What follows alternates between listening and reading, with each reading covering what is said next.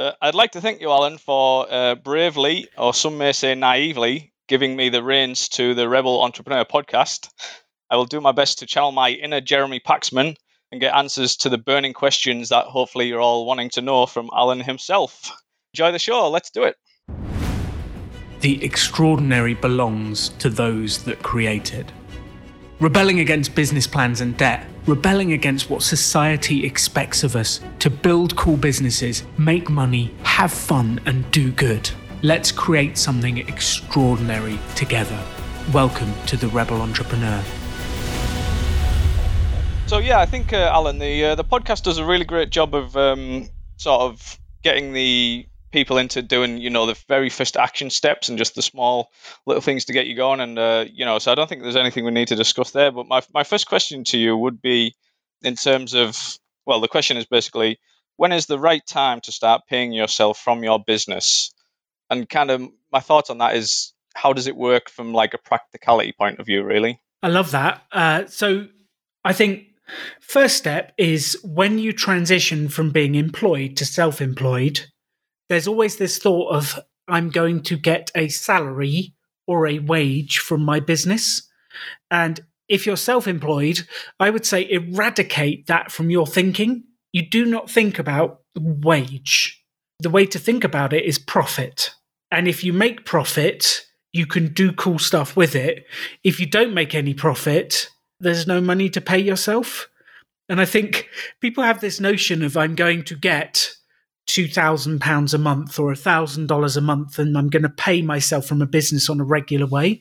It just doesn't work like that. It just like some months you will earn a fortune and business will come in and you'll make 10 grand profit and then you'll go 3 months without everything anything and then a bunch more will come in and it just doesn't work in that wage salary when you're starting. Maybe when you've grown it a bit and you've got team members, there's regular business, there's money coming in, then you're a business and there can be wages for people. There still has to be profit because you can't pay the wages out without profit.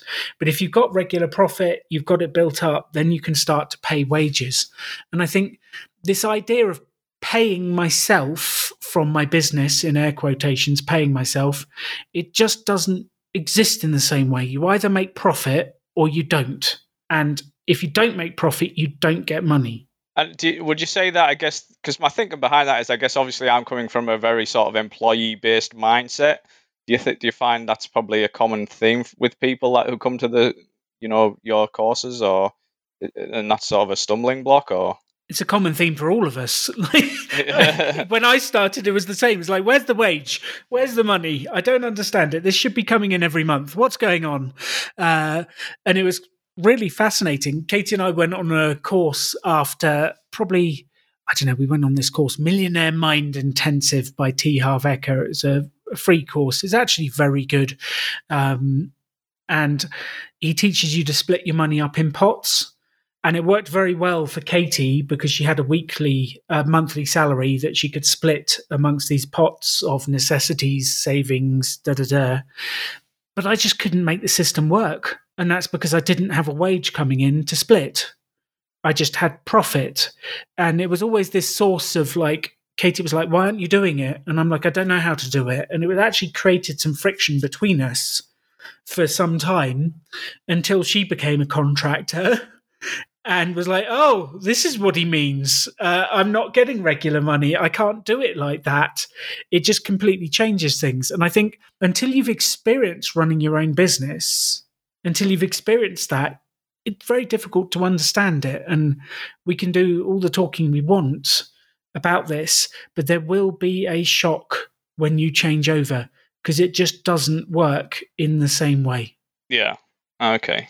So if you were like, because um, I mean, I've got an idea of like a product-based business. Like, would you, would you, would you, when you crunch the numbers and you decide like sort of what your price point is, would you say, okay, if I'm selling this for like five pounds, would you be looking to say a pound of that is is like my wage, or is that not how you think of things if you're coming to sort of a pricing point? I think I would be thinking about what I want to earn in a year, and then thinking how many can I sell because let's say you're selling it for five pounds and you've got a pound profit built in, and you're thinking, well, I can sell 50 a month. That's only 50 pounds coming in profit. That's not really going to fund your lifestyle. And I'd be definitely thinking, like, how much do I actually want to live on? What do I want to earn? And that does factor into pricing because I think so many entrepreneurs just go, okay, I've made it, the materials cost two pounds or three pounds, and I'll sell it for five. And they forget it takes them three hours to make it and an hour to ship it and do the invoicing. And they never price in this whole time thing. And you've got to be aware of it because otherwise you're going to be working for nothing. And I've done that in the past. I've priced things too cheaply. I end up working for nothing and it's uncomfortable and then you resent it. So I do think it's got to be thought of. There is an element of trial and error and there is an element of confidence because when you first launch your business, you don't have the same level of confidence to price it as you really should. And most new entrepreneurs underprice their product because of confidence. And you'll do it for six months and then go, I'm not charging enough. uh, and then you'll have to increase your prices and increase your prices. And then eventually you'll get to a stage where you're okay, I'm earning decent money, the customers are happy, everything's good. Um, it's going to happen, it's part of life. You can skip it if you want, build your confidence and try and charge more from the start. But it's going to happen. You're going to price too low, then you're going to build up, and then you'll get to a level you're confident, you're happy, you're being paid enough. Uh, and there is a little bit of just trial and error as you go. Okay, there's something there you mentioned that I was thinking about as well, like thinking like, you know, and say you, you want to earn this much in a year. How specific are you looking to be there? And also how how realistic are you sort of wanting to set it? So for example, you know, if you're currently in a job um, and you're earning like twenty five thousand a year, but you're starting something new, you don't know. Would you say? Would you have to?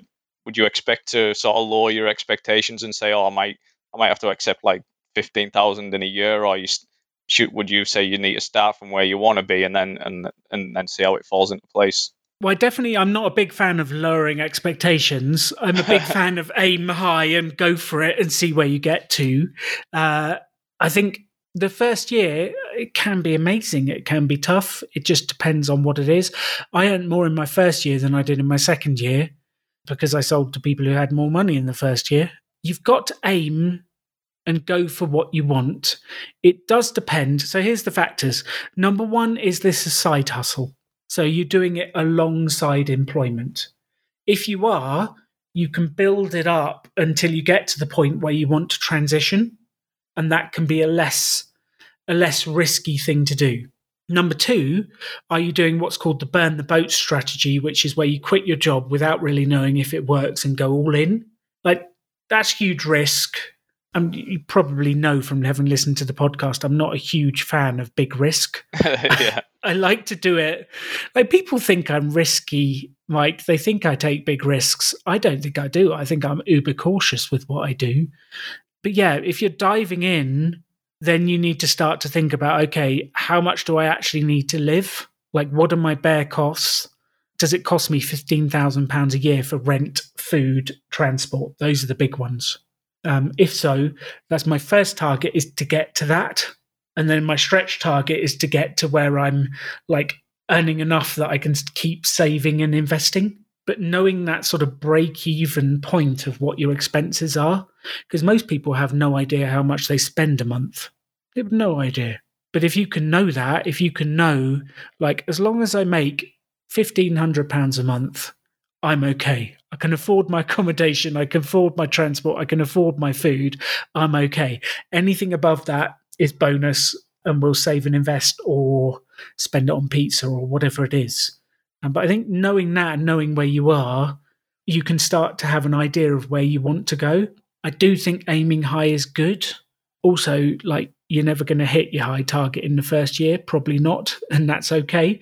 But aim high anyway and just go for it. Okay, yeah, cool, interesting. So, did like when you were starting out, did did sort of the money that you thought you could make from it did that influence the direction that you wanted to go in? Uh, like my point being, how how much should the passion side of it be affected by the financial side of it? Like, was I chasing the dollars and the pounds? Was I after the cash? Essentially, yes. Uh, so I used to do these sort of diagrams of how excited I am versus how much money I can make, sort of passion and things. And I would look for the ideas that most excited and I thought I could make the most money. Because let's be honest, money is important. Like it's not the most important thing in the world, but it's right up there with oxygen. If you don't have money, you can't afford accommodation, you can't afford food, you can't afford to buy Lego. Like the good stuff in life, it takes money to do it. So you need to earn some money, and we need to be realistic about this. We're not doing it just to give all our time away. We've got to earn some money. So I think having that in mind, and I don't know if I've ever done this on the podcast. I, imagine your values, Mike. What's important to you? If I ask the question, what's important to you? What turns up? What is important to you in your life? The environment, animals, travel, freedom. That's I would say, yeah, that's up there. That's the top four. Yeah. Love it. Anything else? Sport, friendships, sustainability. It's a good list. Yeah. I love that. It's a great list. It's a great list. I did this exact exercise on a course and it was like, what's important to you? And I was like, friends and family and like doing the right thing and all of this. And and afterwards, the guy looked at me and he stared at me and said, um, so where's money on your list? And I looked down my list and went, not really there. He said, that's probably why you don't have any. Like, if money's not important to you, if it's not showing up somewhere on your values, you're not placing the correct focus on it, and you're not going to do what it takes to be able to build the financial resources. And what I've actually realized over the time is money is something that enables me to access a lot of the other things. You mentioned freedom. Like, money gives me freedom to do what I want to do. Uh, you mentioned the environment like money gives you resources to buy environmentally friendly products that maybe cost a little bit more. Money allows a huge amount of things to happen in your life. And I think it should be on your list of things because with money, you can look after yourself, you can look after your family, you can do what you need to do. Like money should be somewhere on your list when you're starting your business because you can do cool stuff with money. Money's awesome. Like the amazing things you can do with it. It shouldn't be on the top. Don't get me wrong. Don't put money above integrity. Don't put money above helping your family. But if it's nowhere on your list, we're probably in trouble. yeah, that is true. That is true. Yeah, very, very true. Yeah, I suppose money. Thinking about it again, yeah, money is obviously on there, but it's it's never it's never been a it's never felt like the, the main driver for me. I guess it probably shouldn't be the main driver, but you should have it on there. Like, why are you going into business? To do good, to make some money, to have some fun, to make the world a better place. But money is the thing that facilitates all of this. Like, money is the oxygen of the business. If money's not coming into your business, it's not breathing, it's not surviving. Yeah, no, true. Yeah, d- definitely. Yeah, I'll have to make sure. Yeah, jump, make sure I'm focusing on that a bit more. Well, it's an interesting one, isn't it? Because it gets a bit uncomfortable because you think, well, money, I shouldn't really be focusing like solely on that. Like, money shouldn't be the top of my priority list. And you're right, but it's got to be on there somewhere because it does take money to live. And if you want to sort your finances out, like have a nice house, go on holiday with your kids, do cool stuff, like it takes financial resources. And the other thing is, it's, it I don't think it's righteous being poor. I don't think like being poor helps anyone. I think if you make money, like you are into the environment and animals and things, if you make a bunch of money, you can do a bunch of good stuff with that and you can help the environment and you can do cool things. Like make money and then do good with it. Yeah. Oh no, yeah, definitely man. Definitely totally agree. But so from like um like a practicality stat when you're starting out when it comes to obviously you changing from like an employee where you know it's all sorted for you, everything like that. Do you need if you're going to move to start paying yourself? Like, what are the tax implications for? Like, I don't. We're not going to get into taxes, but I just mean, did, should you get someone on board to facilitate that sort of stuff? Is it really easy just to manage it yourself from that side of things, or? So, from a UK standpoint, it's fairly easy. The US is slightly different, um, but I believe it can be fairly easy there as well. The basic sum is how much are you bringing in how much are you spending?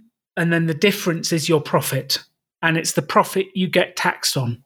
So let's say you sell £40,000 worth of stuff and you spend £20,000 on expenses, marketing, uh, cost of the product, travel, and that stuff. The difference is 20 grand. That's your profit, and that's what you get taxed on. And that's the same wherever you are in the world. Um, and then, like, you just need to work that out. And actually, for your first year, I would be saying to you, you need to understand the numbers. And maybe it's something you outsource after a year, but you need to understand what are you selling, how much does it cost, and what your profit is. And I've met so many people who run businesses and they can't tell you those numbers. Yeah. Like it's super critical to know how much you're making. And it's actually really affected one of my parents' businesses because they didn't really have a grasp on the numbers and they slowly went into debt and it caused them huge problems. Practical steps you could do it on a month to month basis, do a finance meeting at the end of the month. What did we sell? What did we spend? What's the profit? Based on that, what am I going to do with this profit? am I going to reinvest it? Am I going to live on it? Am I going to have a party because I've done really well? Um, one critical factor is the tax. And people quite often make a profit and then forget to put anything aside for tax. So I really do recommend like every month going, okay, we've made this much profit. I'm going to move 20% aside for tax. I'm going to put it in a separate account called Tax Man's Money because it's not your money, it's the tax man's. Um, don't spend it on a party. Uh, do you know what the biggest killer of small businesses is, Mike? Uh, cash flow, I believe. Mm-hmm. It's cash flow. And this is kind of how cash flow goes. Cash flow goes, okay, I'm going to start my business. We've made a profit. Yay! We've made a profit. Let's have a party. Uh, let's go on holiday. Let's spend it on margaritas. Let's spend the profit. Awesome. I've spent the profit. I go back to work. A year later, you get your tax bill for the year and some of that money is the taxman's money, but you've already spent it. And it's unbelievable. One of our programs is sponsored by uh, Santander.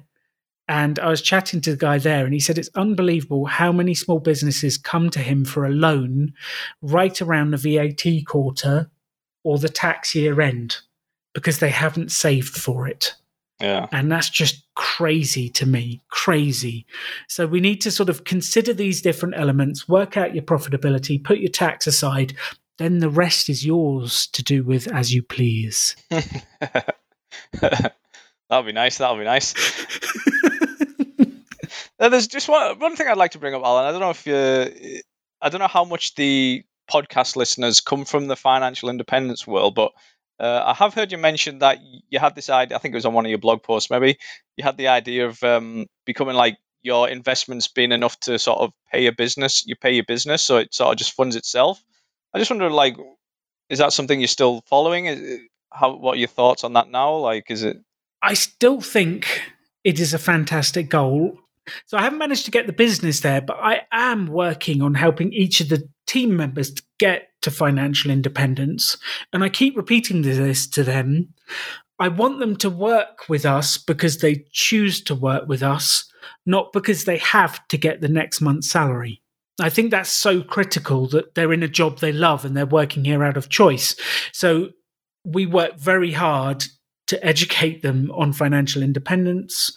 Uh, We've helped them all set up pensions and SIPPs that we contribute to. We help them to invest in Vanguard index funds.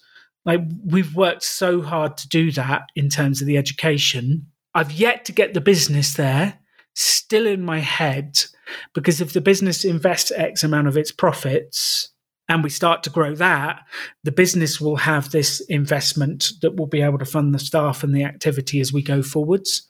I think as a small business owner, you're kind of doing that anyway because you're doing your own saving investing. When you get to a bigger business and you have staff and costs, then you might need to do it within the business. So I've been able to get myself there. I'm able to sort of help the team members come along and they're making crazy progress at a young age. And then I think the next step is the business. We definitely had the brakes put on that by COVID. That really, really affected us being an events business Um, but we're starting to get back on it. And we made a profit in a year there was a pandemic and we were a live events business. Like, you can't really ask for more than that. yeah, for sure. Like, fixed costs can kill you. And there's a difference between a fixed cost and a variable cost. A variable cost is something you just buy for that month or you just buy X amount of it and you spend it to do the work. A fixed cost is something you're committing to for a long period, such as a building, a member of staff that you've full time employed rather than a contractor. A contractor is a variable cost, a fixed cost is a full time employee. And that's actually what killed my dad's first big business was fixed costs. He 20 plus sportswear stores, hundreds of staff, and the recession hit, Black Friday hit, 89, the recession hit, people stopped spending on sportswear overnight, but he still had to pay for the buildings. And that sent him under almost instantly. Gary. It can be. So fixed costs, wait a while, earn some profit. Once yeah. you're stable, then think about taking them on. Yeah, well, that leads that leads us into a nice little bit because I'm I'm you know I'm, I'm guessing like l- listeners are in a position maybe where they've you know they've started and they they've got a bit of traction, um, and they're maybe in a position where they might be starting to think of bringing on an, an employee. What's what factors are you thinking about there before you can do that? Like, how do you decide what the salary is, for example? Ooh. So I think before you even get to salary, the first thought is do you want to get a contractor? do you want to hire someone or do you want a business partner? Like, let's think about it at that level first. I am a huge fan of get someone on a contract to start with because it's flexible, it's easy, you're not committing long term. We just need to sort of have someone to help us with certain defined projects. That I think is the best way to do it. And you will learn so much from helping that person with the defined product project that those management skills you will later be able to apply to employees and people you actually hire. I was a bit green when I started hiring people. I wasn't that good at managing. I didn't have that much experience and I had to learn as I was going along. I think I would have done better of doing it as contractors and learning more that side and then going to employing people. I think when you're employing someone, it's a bigger commitment nowadays than you think it is because you got to take care of their pension. Like the government has put that on the business owner. You've got to look after them. You've got to pay them if they're sick. You've got to pay them if they go on maternity leave. You've got to pay them if they go on paternity leave. Like there's a huge amount of responsibilities with a member of staff, and you've got to consider that before you take it on. So I think my way of thinking about this is number one, can I get a contractor to start with? Before I'm at 100% capacity, can I get a contractor? Number two, if my business is sort of stabilized and I've got good income and I know what I'm doing and the contractors are there, maybe then it's time to hire someone. Let's hire someone. Uh, I had a year's worth of money for that person in the bank before I hired them because I wanted to be sure I could pay their wage. And you take a sort of step back on your own income whilst you hire them. But the idea is it will then accelerate you further on in the future and it can be an absolutely incredible thing. One piece of advice that I wish we'd have listened to at the start was hire slowly, fire fast. Uh, we did the exact opposite. We had too much business, so we panicked and we hired really quickly, and it wasn't always a great fit. And then because we were nice, we spent too much time trying to make it work, coaching, supporting, like we should have just cut our loss for them and us because they weren't enjoying it and neither were we. And then the question you actually asked was about salary. How much do you want to pay them? Like, that's a tough question. It depends on all sorts of factors. What's the market? Are there lots of people needing jobs? What do other people want? What do they want to earn? How much can you afford? I think to start with, I hired young people because they tend to be cheaper and because I couldn't afford like to hire a 45 year old as the, top of their game that's going to cost you a decent chunk of change. To hire an 18 year old who's fresh out of college who doesn't know a lot but is eager that's a different financial amount you're going to have to put in. But you're going to have to put in a different way energy coaching support. It's going to cost you in a different way And I think it just depends where you are, how much you've got, who you're looking to hire. And I know probably 40% of the young people we hired have worked out tremendously well. The other 60% have been quite painful. yeah, suppose that's just the nature of the beast, I guess. Well, you do your best to help people and help them learn the skills. I remember one particular young person that we hired. I had such high hopes. I really wanted it to work it wasn't working. I felt like stuff wasn't happening. I started to get on them, like, come on, we need to do stuff, come on. Uh, and it just wasn't working. And, and I started to go, okay, I need to help them develop the skills to be able to do what I want them to do. So I said, you need to read this book. And he's like, I don't like reading books. Like, okay, well, here's some YouTube videos, here's some podcasts, do that. Like, you need to do this, you need to do that. And eventually I was like, stuff isn't happening, come on. And I remember him snapping at me, going, You can't force me to learn. And at that point, I was like, okay, this is it. Game over. Like, we are a learning company. I need you to learn. You're not inherently born being the best in the world. And I'd worked so hard for months to try and help, so hard. And it just, like, it didn't work. And we had to end it. And it was better for both of us that we did. He was being forced to do something he didn't want to do. And we were both trying to make it work for the best of reasons. It just didn't. That's a shame. So hire slowly, fire fast. hire slowly, fire fast. I'll, rem- I'll remember that one. so, so my last point on the uh, the paying yourself uh, principle is, you know, it's a bit tongue in cheek, but uh, obviously in a position where you're able to employ someone, are you trying to pay the minimum you can get away with, or do you actually feel, uh, you know, a sense of satisfaction being able to offer someone like a, a good wage and sort of see them see them thrive. I feel a sense of satisfaction building a team and seeing people thrive.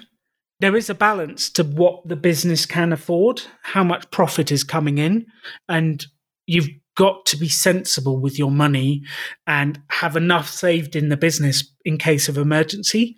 You can't just pay out all the profits in wages, but there is a massive sense of pride in bringing someone on, helping them be able to earn money. James, who works for us, he was messaging me the other day. He's just put his first deposit down on his first home. Nice. And I feel a massive sense of pride. Like he's done it because he's worked so hard for this business. He's brought in the money and but I feel a sense of pride that the thing that I started and built has given this opportunity to other people and create livelihoods and income. They'll build families. And I love that. I think it's incredible. There's a sense of responsibility. And I'm not just, I'm not optimizing for profit, which I think is back to the values. Money is on my list, but it's not above family and people. And so I want to help family and people thrive. Uh, and I know to do that, it helps to have money. So the more money we earn, the more I can pay, the more I can look after people, the more I can put in their pensions, the more cool stuff I can do for people. Like the profit we earn does a huge amount of good for within the company. The things we produce, like this podcast, is funded by the work we do. So yeah, I think we're back to money allows you to do cool stuff and to help people. Cool. Yeah. So I think yeah, I think we've covered everything uh, in terms of uh, paying yourself, right? Well, you tell me. Uh, you're in charge of the podcast, Mike. This is your show. I love that. Um, yeah, I think it's a really interesting one. Go out and make money, and you can pay yourself really well and live a phenomenal life. And I think it's great. Go and earn money put that on my wall. Go, go and earn more, more, more in capitals, more money.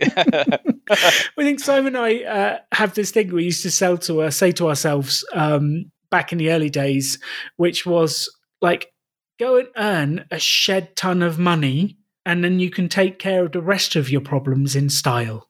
And like, money's not the be all and end all, but it does make life a lot easier when you have it piled around. Yeah, no, for sure, for sure.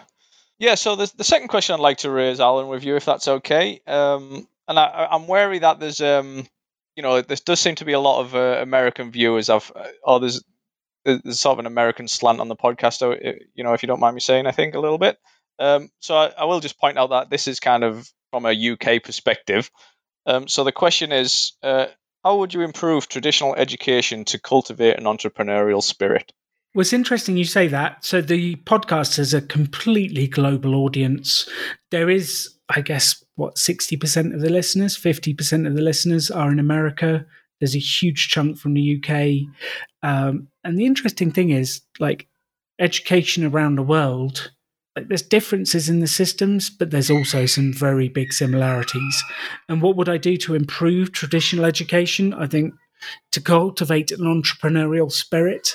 I think, I don't think it matters where you are in the world.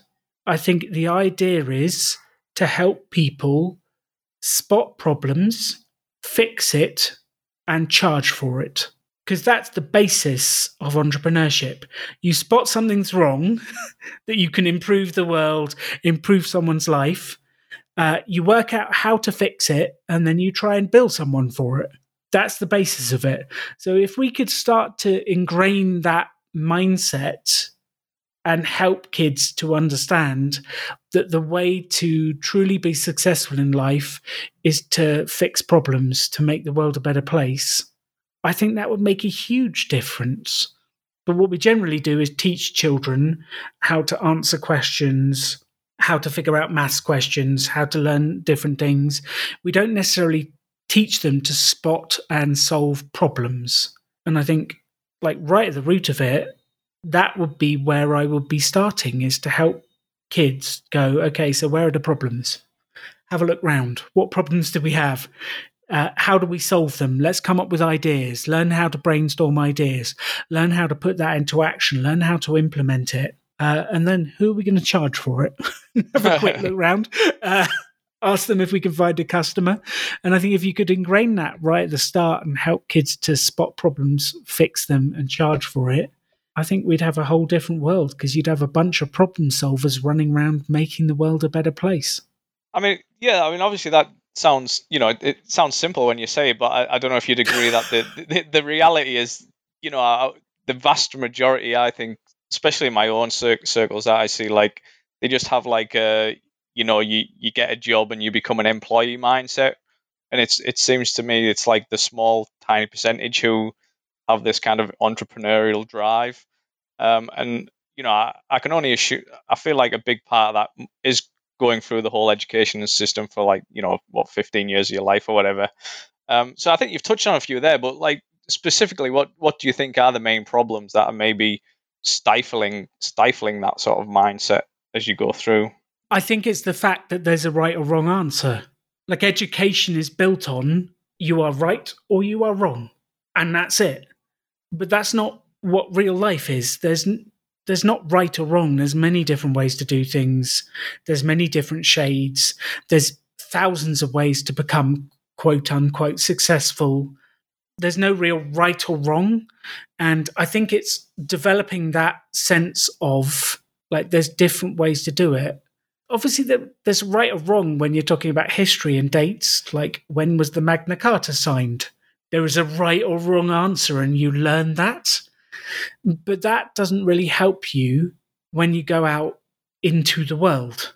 And I had this thing I spoke to Simon about a long time right in the start. And actually, we wanted, right when we started this, we wanted to change the way education is run and help kids. That was where I started with all of this, was running entrepreneurship courses in schools.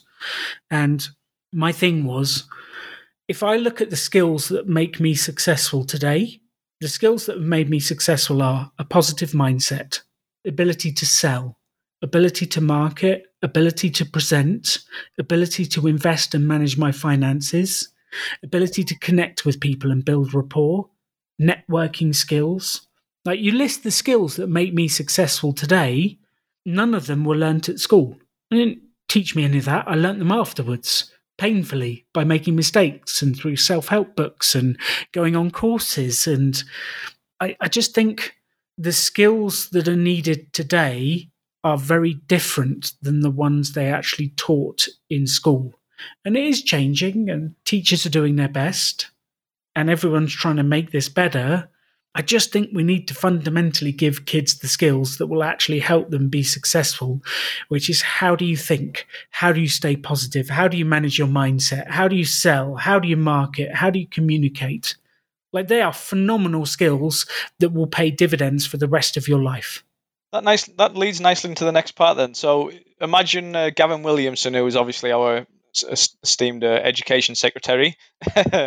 he he gives he gives you uh, the reins to the national curriculum, and he he allows you to make one specific change.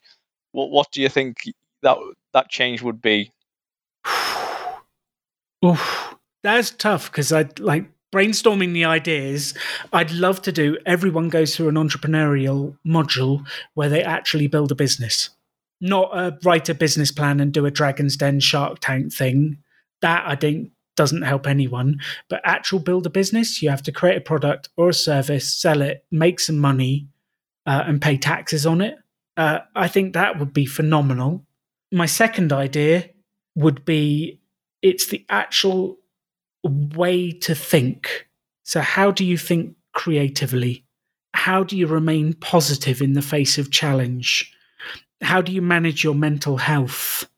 How do you think and control your thoughts and work with your mind to be a happy person? I think I'd love to find happiness and positivity and those things taught. I don't know, like we can vote on which one, but I think either of those. You asked me for one, and I've given you two. I know that. Um, either of those would make an incredible difference on the people that come out of education. Yeah, I think the I think the creating a genuine business would be would be amazing. I think that yeah, that would be that would be cool. And I reckon you would like kids are so creative, man. Like or even like young adults. Like yeah, we'll go with that one. Yeah, let's you need to write write a letter to the MP and say you want to you want to come in and and, and uh, start a course and create a business with some kids. That's where I started. You know, that was my first entrepreneurial course. Was uh, three schools grouped together. There was a, a special ed school, uh, a PRU, which is a pupil referral unit for the kids that find it tough in normal education and a mainstream secondary all came together. And I did a nine month entrepreneurial program where they built businesses, tried to sell things. Uh, and that is what started to inspire me on this journey to help people. Oh, wonderful. So, I mean, how did you find that then? Like, you know, how did it go? What did you learn? Like, I was trying to build a network. I was trying to build a training business and I was going networking. And this guy was like, It's not quite what you're looking for, but I've got this friend who's a teacher um, and I met the friend who was a teacher. Is I loved him. He said, I went to school, then I went to college, I got my degree, then I went straight back to school to teach. I've never been outside education, and now the government are telling me that I have to teach kids how to run a business. I have no idea what I'm doing. I've got a budget. Can I pay you to help me? And I was like, yes, you can. Uh, of course, I'll come up with something. So I wrote this nine month program with all sorts of things. We did positivity and confidence. We did a board break where the kids write their uh, biggest barriers to success on a board and smash through it and they get really excited. Then they built products and they offered them to real customers. And I did this nine month program and I learned a huge amount from doing that that has influenced how I've built Rebel Business School, how I think about helping people to make progress. And actually, at the foundational bit, that's one of the main reasons confidence is at the heart of what we do. Like, if you help people to feel confident, they'll go out and do stuff. If they don't feel confident, they'll sit inside and ruminate. So, starting with confidence makes such a difference. Is that something you can see yourself going back to, or are you just fully focused on like the sort of the adults and? It was my worst year financially. Schools don't have much money. I made nothing. Spent an entire year. I networked up to the education department, all the way through the head teachers. I made no money doing it. I made a difference in the kids' lives. But at that point, I needed to earn money to be able to live, to pay my mortgage, to pay my food. And there just wasn't the money to be able to do it. So I changed to corporate education where I made a lot more money and I was able to afford a nicer house and save. Yeah. Okay. That's fair. So maybe in the future, I think this is my effort of doing it right now is the podcast. Like it's out there, people are listening. Um, teachers listen to this, educators listen, educators listen to this, and they're taking the methodology out there. So I think this is my effort. Yeah, fair. So, the, in looking looking back when you were at school and I don't know if you went to college or not, but did, do you feel that built any sort of entrepreneurial spirit in yourself, or not at all? Did your influence come from? I'm guessing maybe your dad or something. I'll yeah, education did not build uh, that entrepreneurial skill. I so I went. I I made it up to sixth form college. So I finished education at 18. I never went to university. I never got a degree. I actually couldn't wait to get out of education. I really struggled with it. And my entrepreneurial spirit actually came from my dad struggled massively financially. His business went bankrupt. He was very wealthy and then very poor very quickly. And he couldn't afford to give me money for pocket money and money to pay the train to go to college. So he said, I can't afford to give you money, but I can give you an opportunity. You can take anything from my sportswear store and sell it at college, and you can keep the difference. And I was like, oh, this is interesting. So then I took stuff in and started to sell it to my mates and other people. And I sold shirts and t shirts and trainers. And um, yeah, one month at college, I made two and a half times what I made in my first job. Uh, I started to make decent money at college. And it was my dad giving me that opportunity. And sometimes he gets a lot of stick on the podcast for the decisions he's made. But that's one of the best things he ever could have done for me is say i can't give you cash but i can give you opportunity and it's up to you what you do with it. And i didn't like it at the time but i did it that's where my entrepreneurial spirit came from and then i started to make money i started to see whoa not only can i pay for my training to college i can pay for a lot of pizza i can have fun i can buy food like the good stuff that you want when you're 18 uh, and like life really did change from there. So it happened at college at like 16 to 18, but it did not happen because of formal education. No, I mean I can totally get that. Like my memories, like I mean I remember doing GCSE business and uh, and that you know you did a, a coursework where you had to invent a business and sort of do the planning side of it, and you know my memories of that it was it was kind of fun. But then I did it at college, AS and A level, and I think that just killed it for me you know, for for for a lot of years, it was it, man, it was so boring, and there was no reality of business at whatsoever. It was all just learning sheets of, oh, this is a you know an LLP or you know a limited company. Like, but there was, oh man, it just it just destroyed the the, the even thought of uh, starting a business where you know when really it should be doing the opposite. I think, but. Well, I think it's the exciting bit. Sell something, make some money, and I always like to repeat there is there is a moment on an entrepreneur's journey when they make their first twenty pounds or twenty dollars, and they're holding it in their hands. The customer's happy, they're beaming, they've made money, and it's like, ah, I did it, I did it, I've got some money, and it's just unbelievable. Like if you could have that experience for children where they sold something they improved someone else's life and they got paid for it, they'd get addicted. Yeah, I know. I've got like because like I said, I'm still sort of in the early stages. You know, I'm I'm I'm coming from an employee thing, but I remember like Amazon made it really easy to like sell used books, and you could make a you know something a little. And even though I might have made like two pounds, three pounds, just the act of actually like selling something yourself and getting paid for it. I just remember feeling like, oh, that you know, that felt good. Like, it's never, such a buzz. Yeah, yeah. It's just, but yeah, I think education just just it's it just takes that away from you, you know. Yeah, and I'd love to help them get more of that buzz, more of that real life energy, more of that inspiration. Because if we could inspire a generation of kids to get out there and build businesses, make the world a better place, like it would change everything. So, what are your thoughts on just lastly a bit of a change of tack? Like, there's a I, feel, I sense that you know there's a bit of a like um you know the college dropout major success story. That's a you know I think of like you know Richard Branson and Alan Sugar that sort of thing. Like, what are your thoughts on that? Do you think it's a bit overhyped? Do you think like education still has a you know a strong place in someone's you know fun- foundations, or do you feel like that's the way to go? Like, the more people stepped away from traditional education, like we might find ourselves in a better position in a few years' time. I don't know. So I don't think it's an, an either or. I think it depends what you want to do. If you want to be a doctor, if you want to be a lawyer, if you want to do some of the different jobs, an accountant, a formal education is incredible. I think if you want to be an entrepreneur, self education is going to be where it is at. Like, go build an actual business, study self help books, get the courses, do the stuff like that. Like, it depends what you're trying to achieve. And there's no right or wrong answer here. Katie went down the formal route. She got her degree. She went straight to Deloitte. She worked uh, in the big four accountancy firm. She did really well. She earned her money and she did fantastically well. I went the opposite route, dropped out of education, built my business, and we've both ended up very happy uh, and financially independent. And I don't think there's right or wrong. I think it's what works for you and what makes you happy. I think if you want to be an entrepreneur, ditch formal education and get on with building a business.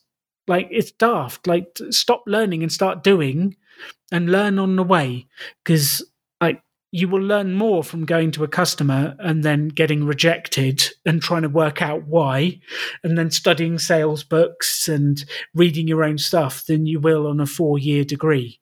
So it just depends on what you're trying to achieve, Mike. And I don't want to diss formal education because I think it has an incredible place and creates some incredible structures, but it's not right if you're trying to build a business. I guess my final point in that, because obviously you've got your extremes, you know, you've got your doctors, your lawyers, but then then you've got your entrepreneurs. But uh, but like my my, I suspect like there's a lot in the in the middle who move towards like traditional employment based on the system. Like I think I mean I know I, I know you've sort of dipped your toe at least into the sort of help self help world, Tony Robbins and you know, that sort of stuff. And I, I feel like I don't know if you've come across Bob Proctor at all. I have, yes. Yeah, I've read a couple of his books, you know, a few years ago, and I'm sure it was in one of his books, and it was like he said, like he made a point, um, you know, why don't large elephants when they're getting, you know, in the circus, why don't they just break everything down and like just bust through everything. And and he said like what they do when the baby, when the smaller elephants, they tie them to like a metal pole so they can't actually pull it out the ground. And what that does is mentally, when they get bigger, they they still think that they're stuck in that position. And, and my suspect, I suspect that maybe that's kind of what traditional education does in a lot of people's minds. I don't know. Is you're shackled to a belief that that's the only way to do it, and then it takes a lot to break it out there. I like if there was one thing I'd say to everyone listening to this is do your own study. I don't care what your age you are, read self development books, learn how to be more confident, L- learn about negative beliefs that trap you. I was so lucky, Mike, when I was when I was about 21, I was working in my family business and you don't want to be working in the family business when your parents are getting divorced. So I left very quickly. My family broke down. I left my work. I went to see my girlfriend and said, Will you come uh, to Brazil with me? I've got some money saved up. I'll pay. Come away with me. And she said, I don't love you anymore. So, kind of every area of my life fell to pieces. And at that stage, someone handed me a book which was called Notes from a Friend by Tony Robbins. And it was my intro into self development. And that one moment the guy's name was Matvey Mihailovich Ananin. Uh, what a great name. Thank you, Matt. If you're listening, thank you for that book. It changed my life. That one moment sent me on a self development path of learning how to manage my thoughts, be more confident. And that changed everything. So if there was a, a message to anyone out there, do not rely on education, learn for yourself, read the books start at the beginning, do the study because you can build anything you want to. Just learn it. Yeah, no, cool for sure. Mike, this has been a huge amount of fun. Thank you for such thoughtful questions, ideas, and comments. I've absolutely loved it. Uh, I know you don't really have a business to promote yet. Uh, is that in your future? Do you think you're going to be starting a business at some stage? What are your plans? Yeah, so uh, I, am def. There's a there is an idea that just won't leave me alone. Um, you know, so it is in the it is in the planning stages. Uh, I know what direction I want it to go in. I've got the sort of the mini experiment in mind that I can do. to see how it goes. But yeah, things are a bit busy at the minute, so it's unfortunately not at the top of my agenda. But um, no, it is definitely uh, you know definitely in the sort of short to medium term plans. I love that. So, is there anything you need help wise from the audience, from me? Um, at this stage, I don't think so. I think once I've got a, a product actually, you know, ready to try and make something of, then then I'll definitely be back in touch. But at this stage, you know, it's it's just a, a back of the envelope idea. So So it's time to run that mini experiment and get it out there and see what people react to it. Exactly. Awesome. Mike, thank you for taking over the podcast. Please end the show with your inspirational message. well, okay. Thanks, uh, Alan. Thanks for letting me uh, take over. Um, I hope everyone's uh, enjoyed the, the questions and got some information and you know answers that they were they found insightful and enjoyed. Hopefully, you've learned what's needed to think about paying yourself uh, when it comes to going, you know, a lone soldier and you're not getting an, a salary from an employer. Uh, and then, you know, also maybe you've had some things to think about in terms of education, like don't go dragging your kids out of school anytime soon. But yeah, but you know, um, yeah, maybe just have a little think about that and um, you know, create your own path. Thank you for listening to the Rebel Entrepreneur. It's goodbye from Mike and Alan. You can have any life you want to. Choose to build something cool. Choose to take action. Choose to work to make your dreams become reality. Stand out. Be different. Be yourself. Be a rebel entrepreneur.